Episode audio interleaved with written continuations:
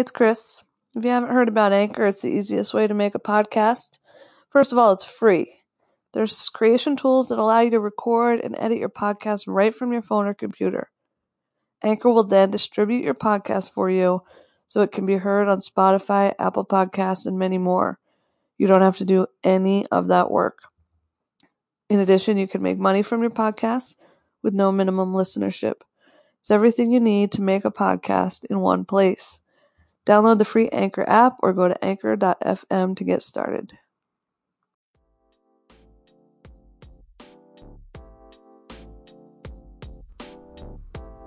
Welcome back to the Situation in the Story podcast, where you can peer into what happens behind the page as I pick authors' brains about their experiences, their process, and their purpose. I'm your host, Chris Moore. Pretty please, if you enjoy this content, will you follow, subscribe, and most importantly, leave a rating and a review on Apple Podcasts? As of now, this is a labor of love, but your feedback will help the show grow so that someday I can quit my day job to continue bringing you the profound stories of writers from all over the world. You can also support monetarily by going to anchor.fm slash situation story for as little as 99 cents per month. Shout out to Carrie O'Driscoll for being the Situation in the Story podcast's first financial supporter. Thank you, Carrie. And as always, thank you for tuning in. Sit back, relax, and enjoy the show.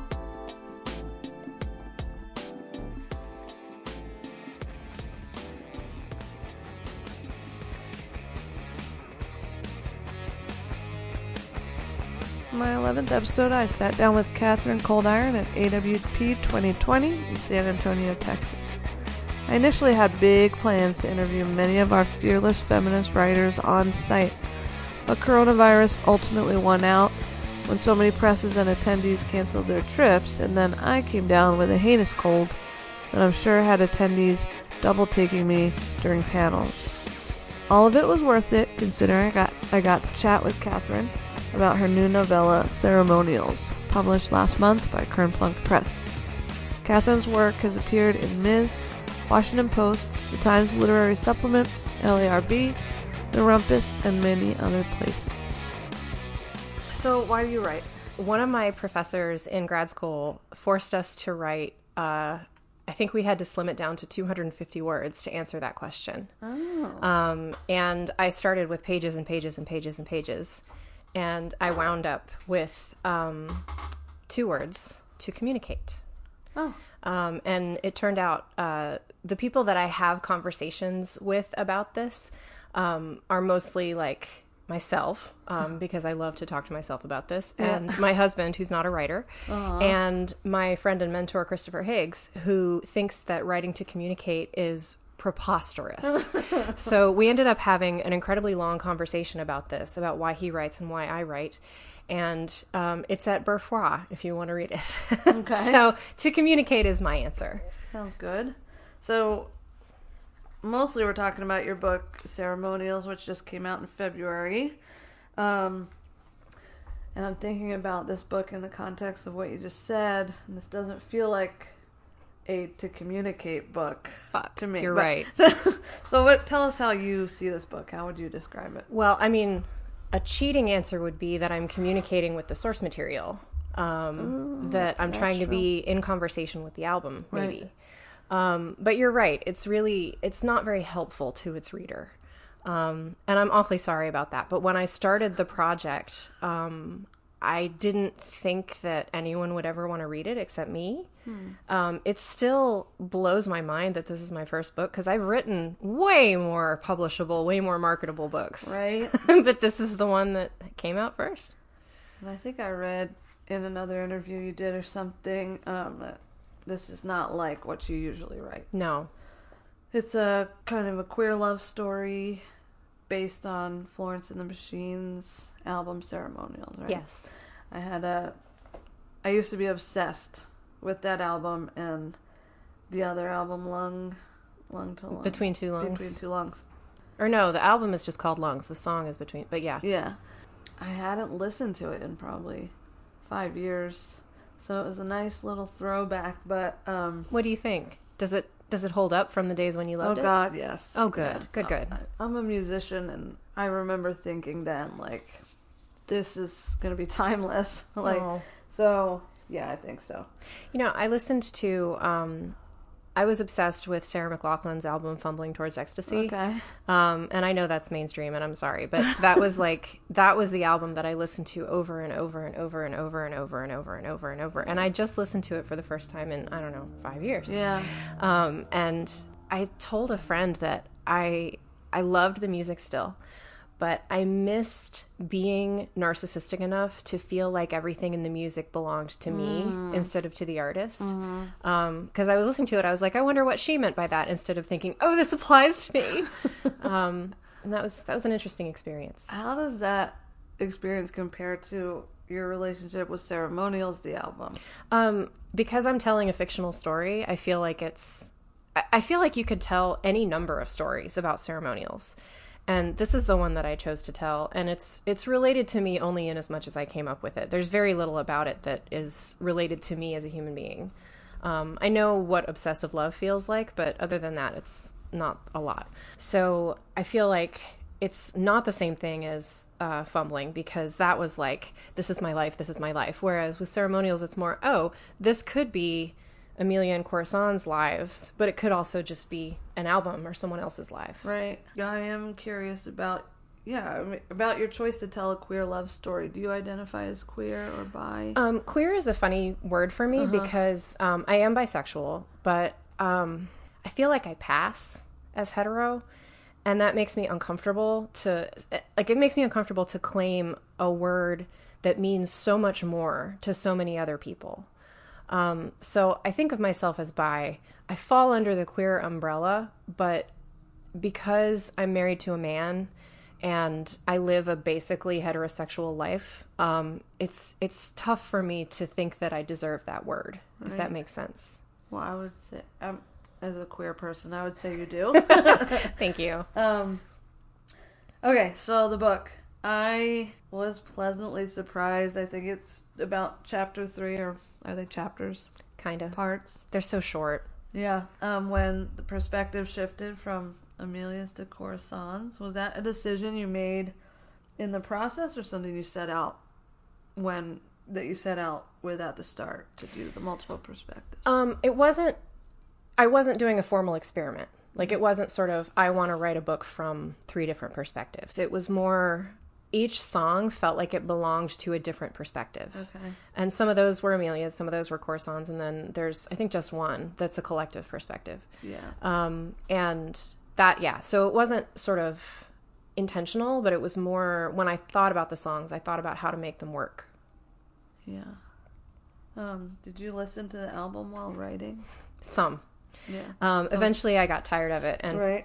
like you know, you you can only do it so much. Yeah. Um, I did a playlist for Largehearted Boy, and in that I noted that um, the song I listened to most often while I was writing was Bon Iver's Holocene. Oh wow. And I just, because of the repeating guitar line in that, I was able to put it on repeat and just write Uh-huh. Let over it go, Yeah.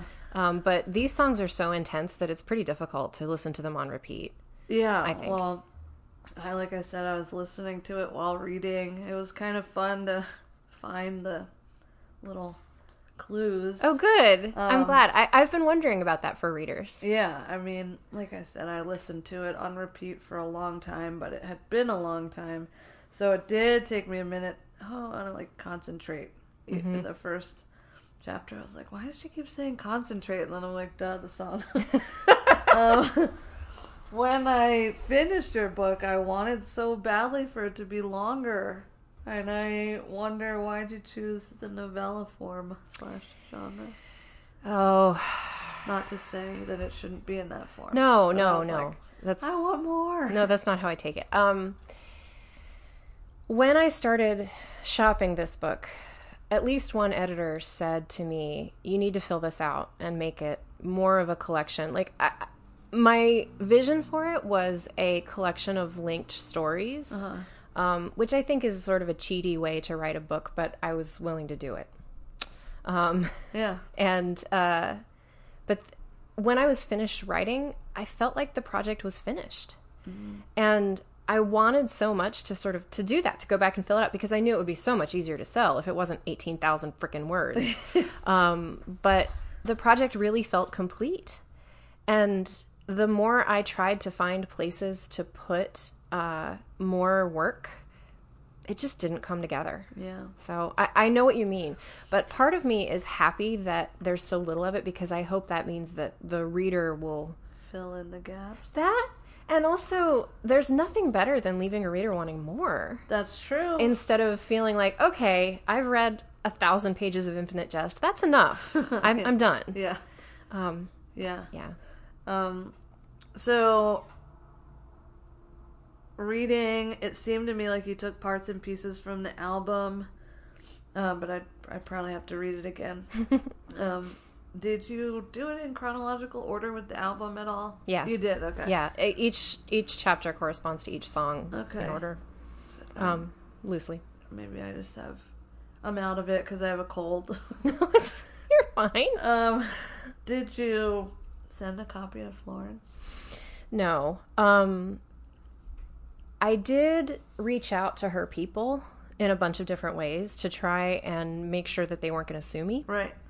Um and I got in touch initially with a couple of her people and over time the thing that they eventually did was just stop responding.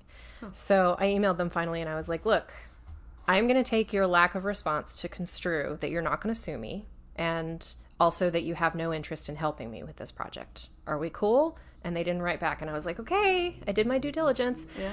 Um, I really want to get in touch with her book club, which is called Between Two Books. Ah. Um, and uh, my hope is that they'll select the book, but they're on hiatus right now. So I'm hoping to do that later. And through that, it might get into her hands. Um, I've thought about sending it to like the fan club, but that just seems like I feel awkward about it. But that seems like a dead end. That seems like it would just get to fans, which I want to reach to fans, obviously. But um, I just don't know how much closer that will get me to the goals of having her read it. Yeah, that's gonna be amazing when she does. I hope. oh, Um, do you think she know? Does she know it exists, or just her people? I don't think she does, Oh, but I don't. I have no idea. Yeah. Um.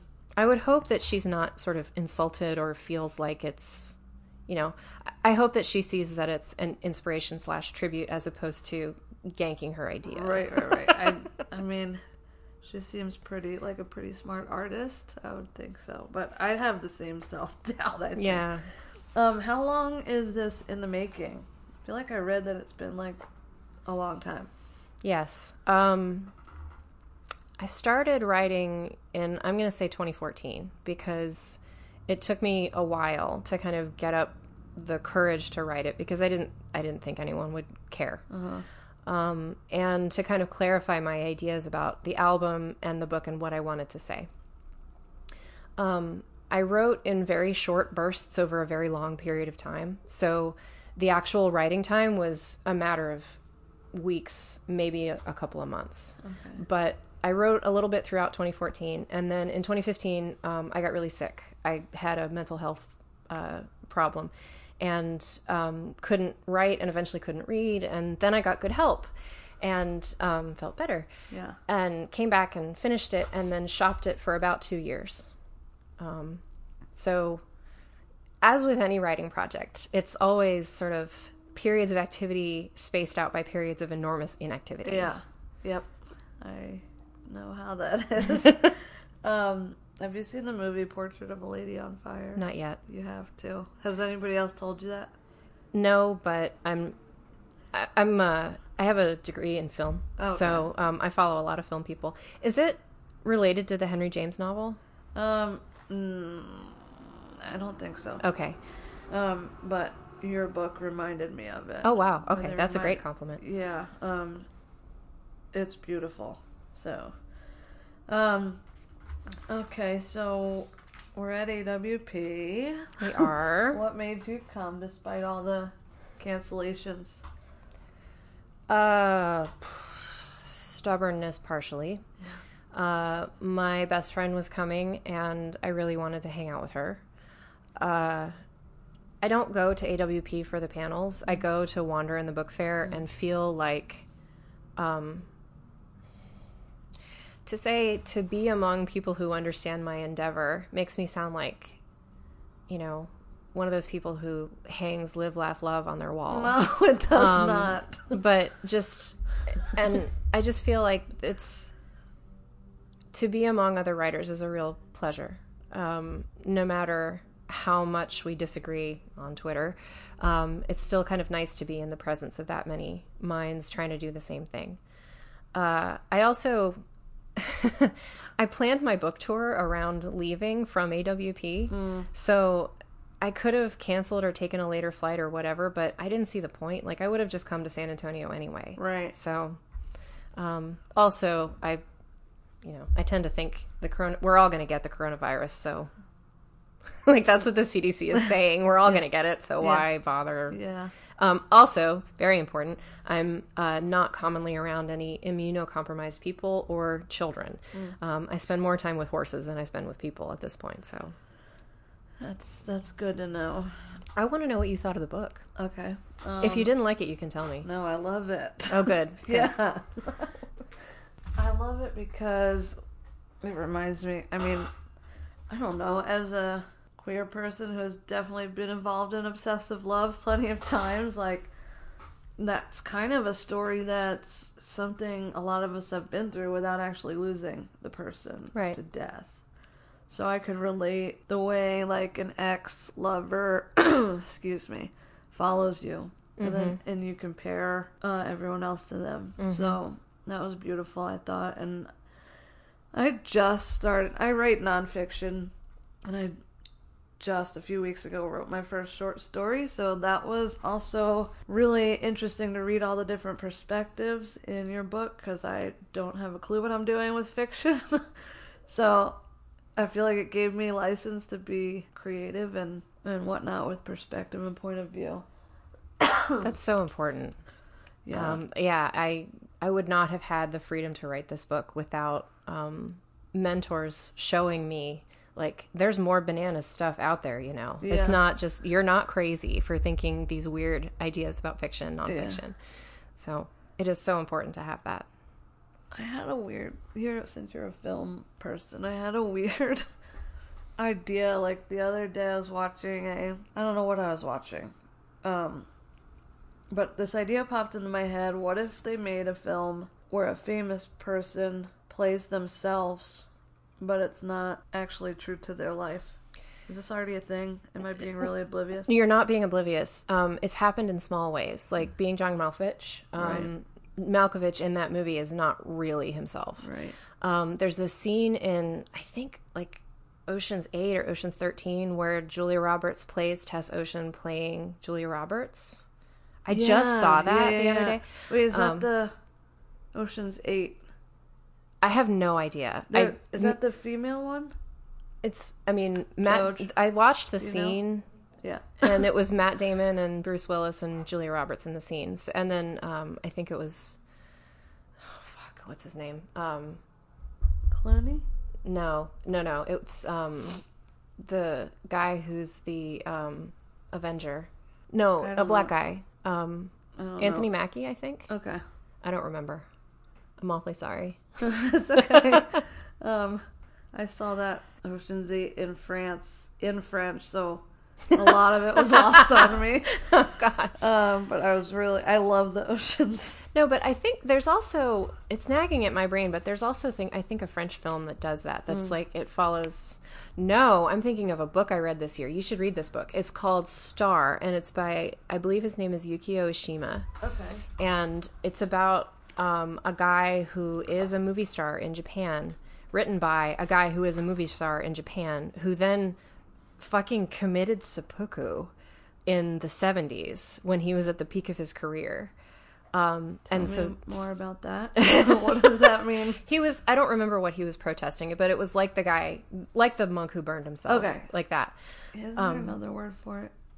uh i don't know okay. but but he legit did that like he stabbed himself in the stomach like in the old way um Oh man. and this book it's like this little novella that talks about um, I mean, when you stand back from it, it's about performativity Yeah. and how um, celebrities are constantly having to perform even when they're not performing. Right. You know, and there's levels of it. It's amazing. I'm into star studies, so like this novella was written for me. Okay, who's it by again? I think his name is Yukio Ishima, but I might be getting some of those um, vowels wrong. I'll figure it. I'll find it. I'll hunt It's it down. It's on New Directions. Okay. Did you see Parasite? No, Really? sorry. I've like, uh, I don't really follow contemporary film. Gotcha. I've kind of given up on it. Gotcha, gotcha. Well, if you were to see one, if you were to see two, Portrait of a Lady on Fire and Parasite, I want to see Portrait of a Lady on Fire. That Yeah. that interests me. it's incredible. The people who have been talking about it are people I trust. Yeah, yeah. For instance, So, um, is any of your book autobiographical or semi-autobiographical at all? Um, aside from knowing obsessive love, Yeah. not really. Um, the thing that I have been saying that is true, of course, is um, my friend Dolly describes herself as an unsuccessful bisexual, Okay. which is also how I identify. um, because uh, I have um, I've gone out with almost entirely men my whole life, and then there was like one or two women. Um, and when I read Lidia Yuknavitch's The Chronology of Water, I loved that she reversed it, that she mostly dated women and then married men. Um, and I wanted to know what a successful bisexual would look like, who was a woman. Right. So for um, Amelia, she mostly dates women, and then there's this one guy who's not That really a guy. interesting. and I identify as gay, like a lesbian, but I was intrigued by the bull. Of course you were. Like, okay, I could see myself fucking this guy. Absolutely. Um, like, that's interesting. So, where is it set, or do you leave that to the reader? I know, I don't know. It feels continental to me, like European, yeah. and I made it- older. I made it mushy. Yeah, because and this was another thing where I was like, well, you have to have a real setting. You have to pick which city she moves to after graduation. And then I was like, no, I don't. no, Like why? I really don't. Um, I envisioned that the Cartwright School is kind of in England, sort of, and then I envisioned that the city she's in is kind of New York, sort of, but it could be Chicago. Um, and I, yeah, I, I didn't really want to pin it down. I wanted more to for it to be loose. And um, in terms of time period, I really fudged that a lot because I wanted to have jukeboxes, but I also wanted to have live jazz music. Yeah. I wanted to have like haircuts from the 20s and like dresses from the 30s. And Yeah. so I just, you know, put it in a blender. Yeah, I like it. Thank you. I like how it kind of, like what the reader has to do kind of mimics what you did with Florence's album. Oh, that's interesting. Say more, say more. Like there's room for imagination, right? So setting, I mean, the before story, there's not a lot. I wanted to know so much more about both of them mm-hmm. and their affair, so to speak. So a lot of it's left up to our imagination, which I think is gives room to to just wander creatively in my head. Mhm. So that's cool. Thank you. Yeah. I'm glad. I'm glad that happened. Yeah. What else? So what do, what's next for you? Even though this just came out Yeah. last month. Um, well, You write a lot online and whatnot, right? yes, I do. Um, for the last two years, I've primarily been a book critic. Um, I'm not shutting that down entirely, but I'm doing a little bit of a hiatus. Last September, I counted up and I had written, I had published, I think, 13 reviews that one month. Oh my god. And that, um, that showed me that I was doing too many book reviews. yeah. Um, so I kind of turned down the volume on that. um, Yeah. And I want to wait and see how this book does before I figure out what I'm going to do with the rest of my year. Um, I have some manuscripts basically ready to go. I've got um, a craft book that I'm shopping Ooh. that's um, about what you need to know when you first start submitting work as a writer. Um, I just finished, well, I didn't finished is in quotation marks, um, a book of essays that each essay of there are 10 of them each essay is a mixture of film criticism fiction and memoir Oh my god. So that sounds like heaven. So I took um like I took a film and I wrote a story like I took Singing in the Rain and I wrote about um, my teeth, which are uh, their veneers, and the sort of the history of my veneers is um, an interesting one in my opinion. And uh, so I wrote about like fakery and how in Singing in the Rain there's a scene where um, Debbie Reynolds' character is dubbing Jean Hagen's character, but Jean Hagen's voice is actually dubbing Demi, Debbie Reynolds' voice, What? which is fucked up. And it's like that's what Hollywood is. That's what Hollywood is about. So I wrote this essay around that and my teeth, and then you know, um, and John D'Agata, of course. I can't wait. Couldn't leave that. him out. Um, no one wants it. I've submitted it. I That's think twenty crazy. times. Um. Um, so that's like the next almost finished book. Okay. And then after that, I'm writing a book about uh, bad movies. nice. Old bad movies, new bad movies. Gen- like lots of different ones. Um, like I'm gonna write a very very long essay about Plan Nine from Outer Space, Okay. and then I'm definitely gonna write about The Room. Um, You think that's a bad film? yes. Tell me more. How can it not be? Wait, The Room. Not Room. Not Room. Not Emma Donoghue's book Okay, movie sorry. Room. No, The Room by Tommy Wiseau. Oh, The Room. Like that's the guy that they made a movie about, right? Yes. Yeah. Yeah. There was a book about him, and then it got turned into a movie, which That- is bonkers. But Did you like that film? the movie that got made out of the book that was about the room. Yeah. I didn't necessarily love the movie. I thought Franco did was so really, really, really well, but I loved the book. Yeah. I loved the book so much, and kind of it felt like it took away a lot of the magic of the book Oh, to make really? it into yeah. um, and I'm not usually that kind of person about Right. books into movies, but this one, No. nah. It became. I haven't read the book, so Oh, you should. I- it's a treat. No, I feel like I have to. But that film became like a cult classic immediately. Mm-hmm. Um, it was funny, Yeah. crazy. um yeah so the room and then i'm going to write about deathbed the bed that eats um, which is most famous from a patton oswalt routine but is a phenomenal little movie it's like it's amazing you can everybody you can find deathbed the bed that eats free on youtube and i highly recommend that you watch it it is amazing I thought it was a terrible film. It's amazingly terrible. Oh, It's well, Terribly thing, amazing. one of the things that I want to write about with bad film is that when someone who doesn't know how to make a movie makes a movie, what they make is novel. It's completely new and fresh and interesting. Yeah. And sometimes that's a complete disaster, like Right. in The Room, which tries to be a real movie but can't be. Whereas um, Deathbed is like the guy doesn't know how to make a movie. So the pacing is wrong, the acts are wrong, the way that he does voiceover is wrong, the way he does backstory is wrong. Everything about it is like misplaced. Yeah. And that makes it such a fun experience Yeah. because you're not it's not following the rules of American film, which are so rigid. yeah. Um so that's that's why I love it. It is not good. It's um I mean it's about a bed that eats people. Right. Um but it's oh it's so much fun. I can't wait for both of these projects. Thank you. um, um, hold on. I had a thought and then I lost it. oh no. Cold brain. Coronavirus. Uh, Was it about movies or Yes. What's your favorite film of all time? Or we can do top three or top five. I'm into top lists. Um What are some formative? okay, here's some here's some movies that have been important to me. Okay. A movie called Ordet by um, Carl Theodor Dreyer is the most pretentious film that I adore um, because it's slow and ponderous and irritating, um, but it's a masterpiece. And somewhere around 45 minutes in, I recognized that I was not actually bored. I was fascinated. It was like I thought I was bored for most, and then it turned over, and I was like, "Holy shit, this movie is amazing!" um, in that same vein, Night of the Hunter from 1951 by Charles Laughton is it stands completely alone in classical Hollywood. It's nothing like any of the films that were made during the classical period. Um, I used to really love The Graduate. I do not anymore.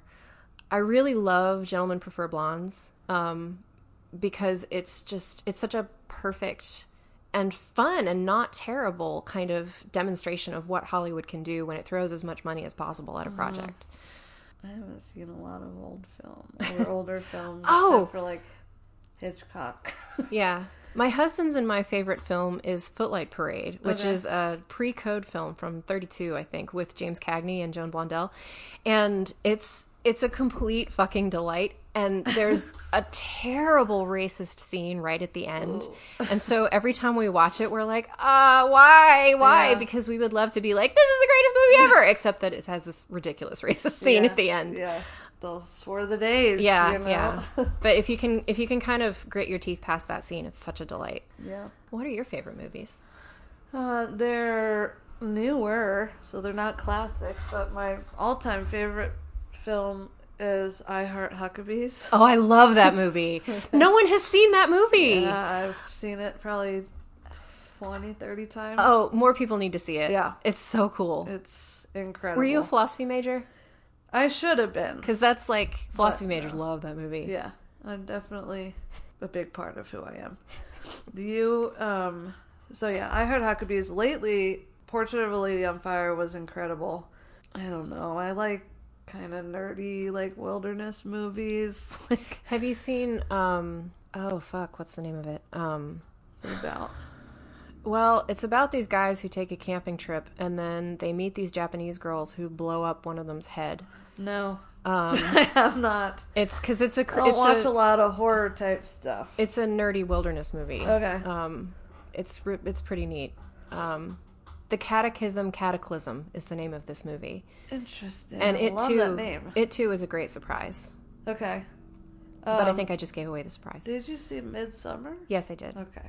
That shit was that was something else. It was. I just no, I I adored the movie, Yeah. but I also thought everyone who's talking up this movie as amazingly brand new has not seen the original Wicker Man right because I it's the same. new. Thank you. Like no one. Hello, it's the same damn movie, except that it has this feminist turn Right. about half an hour before the end, which I love. I love this turn that it took, but also like, guys, it's the same movie. Right. uh, do you read Maggie Nelson at all? Yes.